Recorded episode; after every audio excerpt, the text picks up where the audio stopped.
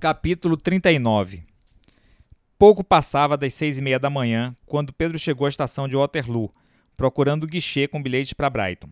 Apesar do frio continuar intenso, não estava usando o casaco de nylon, o qual fora substituído por um suéter bastante elegante vestido sob um casaco de couro.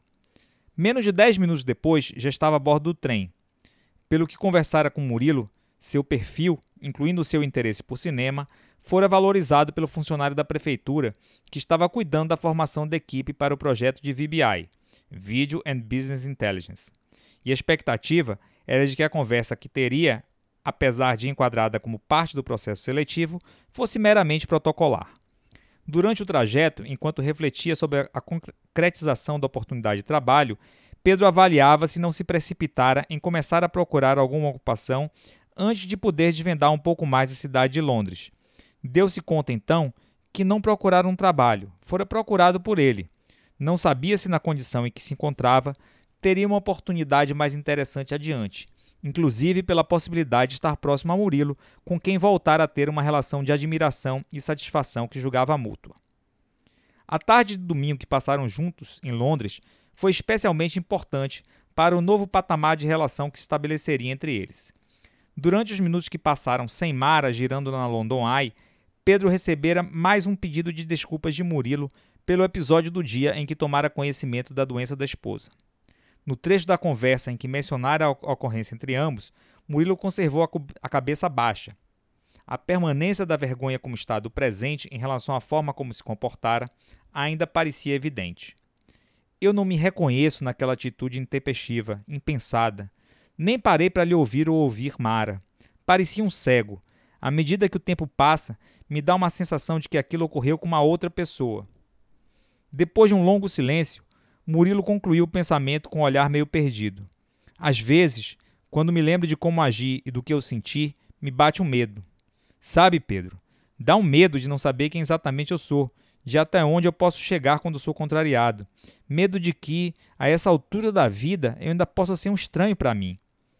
Ao ouvir o comentário de Murilo, Pedro lembrou-se de alguns dos comportamentos seus que, quando sorrateiramente lhe retornam à mente, provocam um sentimento de desprezo por si próprio e de, de impotência em relação ao tempo, pela incapacidade de desfazer aquilo que se situa no sentido inverso da sua direção. Nenhuma das situações lembradas se relacionavam a agressões físicas, mas a reverberação de algumas das agressões verbais e de episódios de soberba na sua mente o enojavam pelo que refletiam de egolatria e de falta de empatia.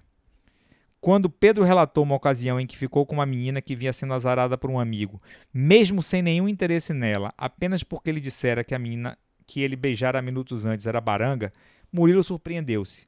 Ação e sujeito pareciam não se encaixar. Aquilo que ouvia não parecia condizente com a imagem que tinha daquele que a narrava. Quando Murilo se disse admirado pelo que escutara, Pedro contemporizou o elogio indireto, procurando dar um ar de generalidade e humanidade ao comportamento e aos medos enfrentados por Murilo. Fiquei com a menina só porque eu sabia que podia ficar, sabe? Queria que ele soubesse que eu podia ficar. Refletindo hoje com o coração aberto sobre o episódio, vejo que fui movido por um único propósito de humilhar um cara que era meu amigo. Esse é um dos muitos comportamentos que tive e que me deixam puto comigo mesmo só de lembrar.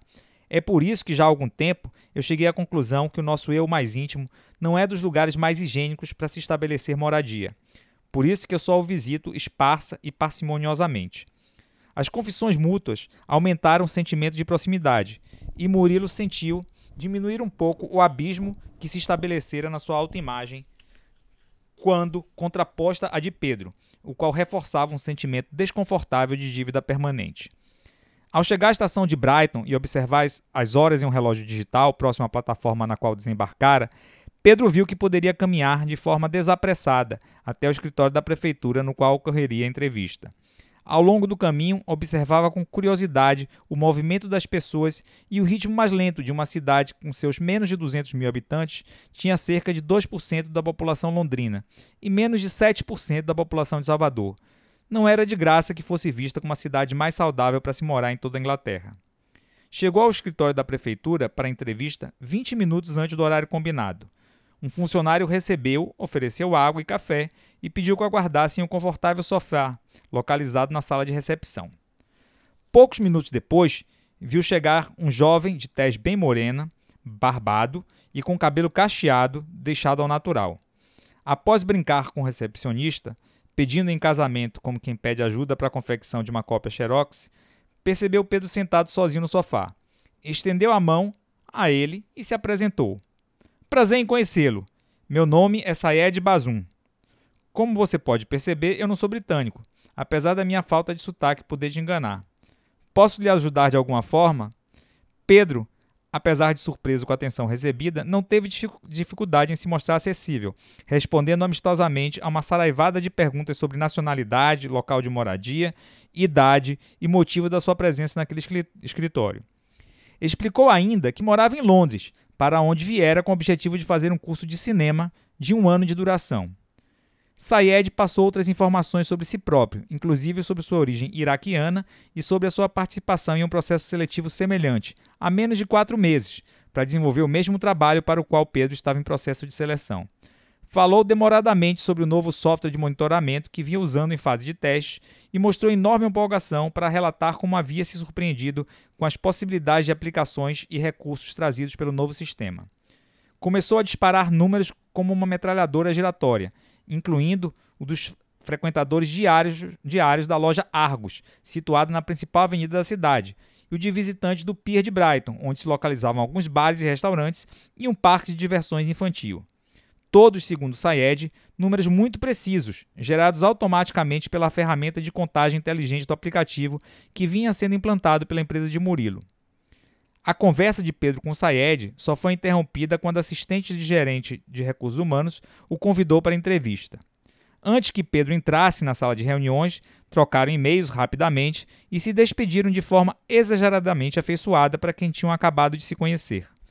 Menos de 15 minutos de conversa foram suficientes para confirmar a adequação de Pedro para o cargo. O gerente encerrou o colóquio, passando uma lista de providências que deveriam ser atendidas por Pedro para a viabilização da sua contratação.